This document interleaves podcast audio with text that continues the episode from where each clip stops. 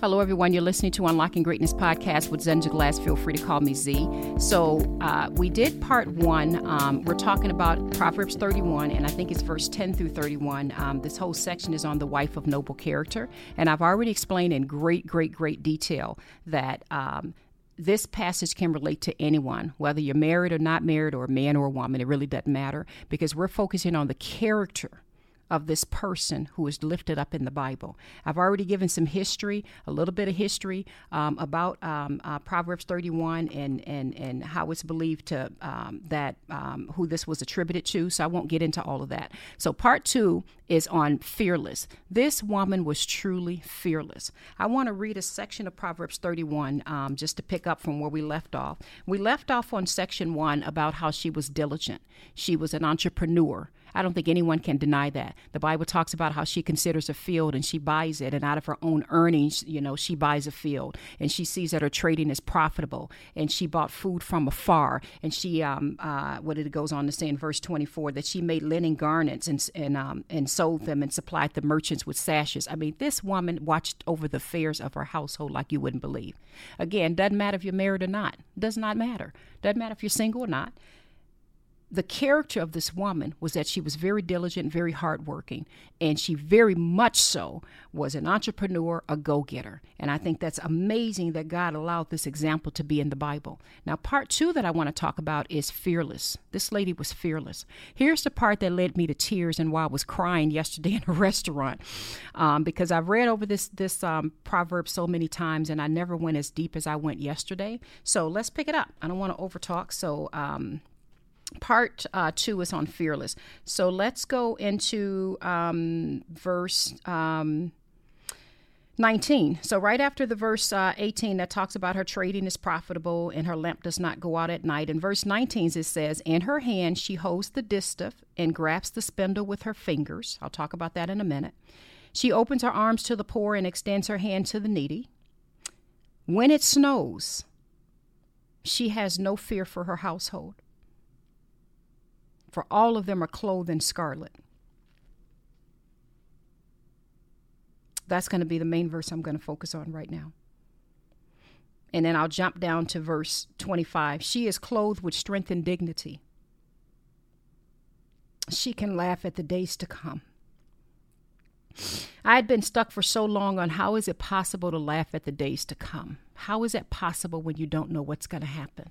What's going to happen with your family, with your children? You know, in your marriage, with your finances, with your health. How is it really true that she can laugh at the days to come? That that that's that that always kind of stopped me for a moment. That she can laugh at the days to come. Well, I did a little bit more in-depth study. I, I went to a lot of um, uh, sites and did a lot of studies on what the heck does this actually mean. So let's back up and get to the meat of it very quickly. Uh, number one, uh, when it says that in her hand she holds the distaff and grasps the spindle with her fingers, I'm going to be honest, I didn't even know really what that was. Um, and apparently, and I, I, wrote a little note here, it, it literally in my Bible. Um, a distaff is used to produce um, spools of neatly wound yarn. And so when she holds the distaff, there's some kind of way with one hand she has to hold it, and with the other hand she has to twist the wool and gently, um, it says, pull down on it so that it spins around the spindle to make the yarn. So so one hand is on the distaff and the other one is on the wool to keep it from tangling. And it's a delicate process where you have to be completely focused. It requires your complete attention. It requires you being free of distraction, and it requires you having the ability to complete tasks.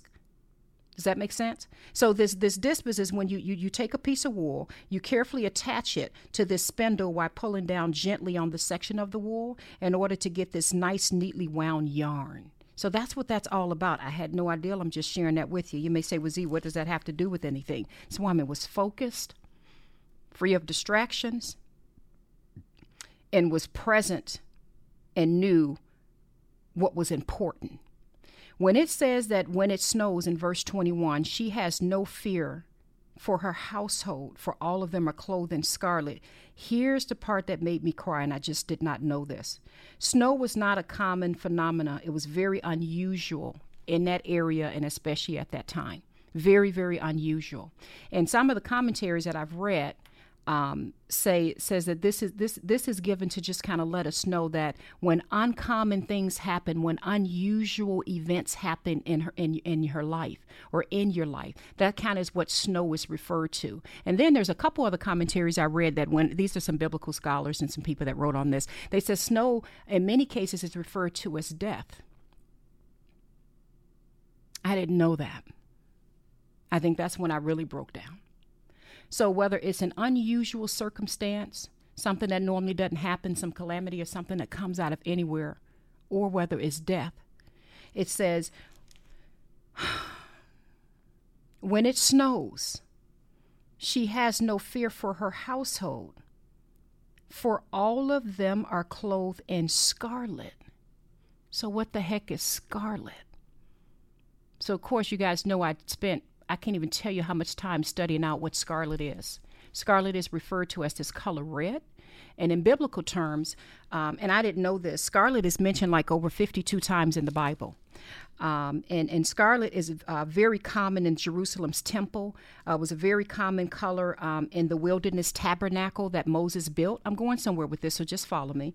Um, scarlet was a, a, common color on clothes that they that they had on their clothes to serve in the temple. See, I only knew about purple. I didn't know anything about scarlet, so th- this is just me kind of sharing with you what I've learned worn by warriors and emperors and uh, cardinals and um, um, um, some of the Roman elites and what have you. And it was known as a color of power um, um, and courage.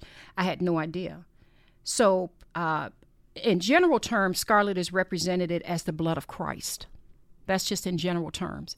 And so some of the commentaries I read uh, really touched my heart uh, because it says, you know, co- I'm not. I'm just reading because I wrote some notes in my Bible. It says this color suge- suggests warmth and comfort.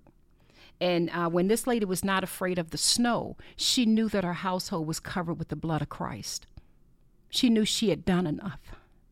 She knew she had. Per- she knew she had provided enough. This is a woman that prayed over her kids prayed over her husband, prayed over her household.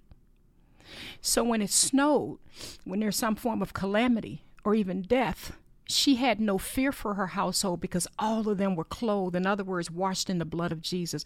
All of them had the representation of Christ.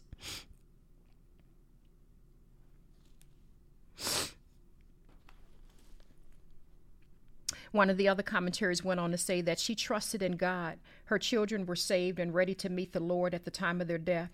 She lived in constant tranquility of mind from a just confidence in God's grace and ability to provide. I thought that was pretty strong. I, I wrote sections of that commentary in my Bible.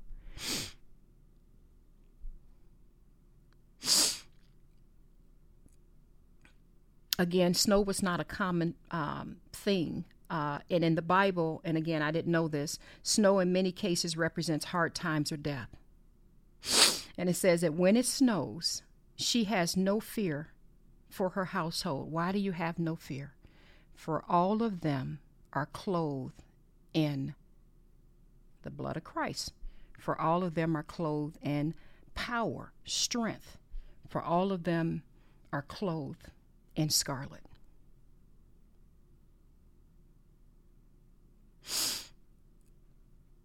Verse 25 She is clothed with strength and dignity and can laugh at the days to come.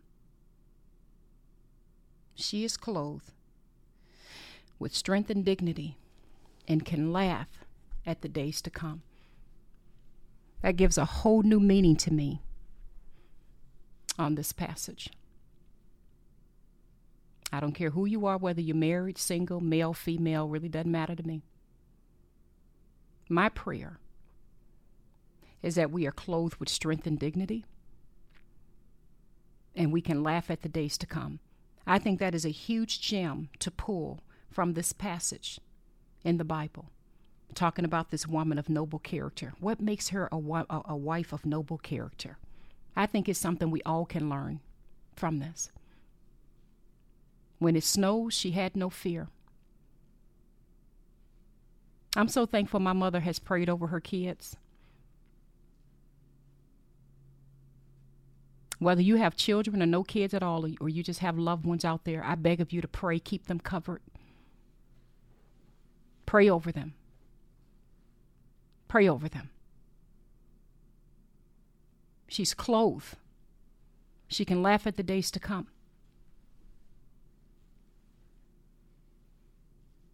And if you're experiencing a snow day in your life right now or snow season, know that you need not fear because you're clothed in scarlet. And you all know, already know this is making me think of my son. The vast majority of you all know that I lost my son last year.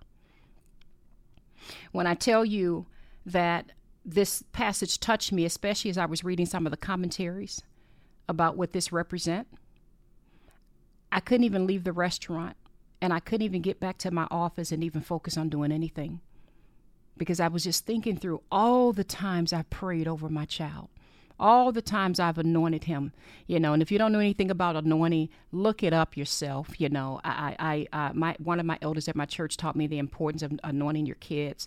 Um, you know, you can get some frankincense or some myrrh, any of the really common scents that were back then in those days, and it's all through the Bible. That's nothing weird, nothing weird.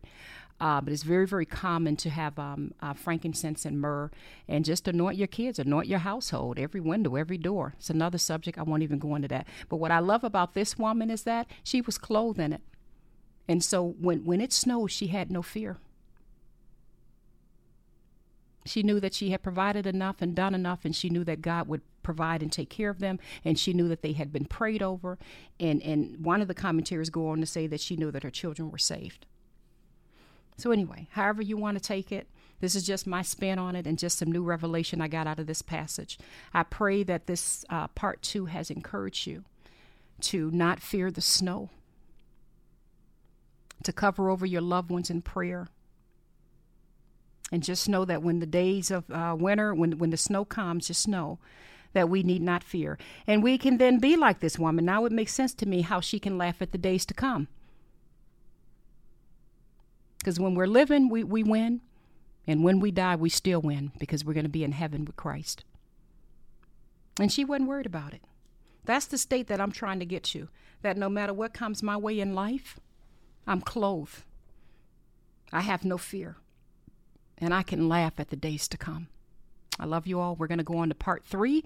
And part three is she was beautiful. I want to talk about what does that really mean to be beautiful. And again, whether you feel you're cute or not, don't even matter.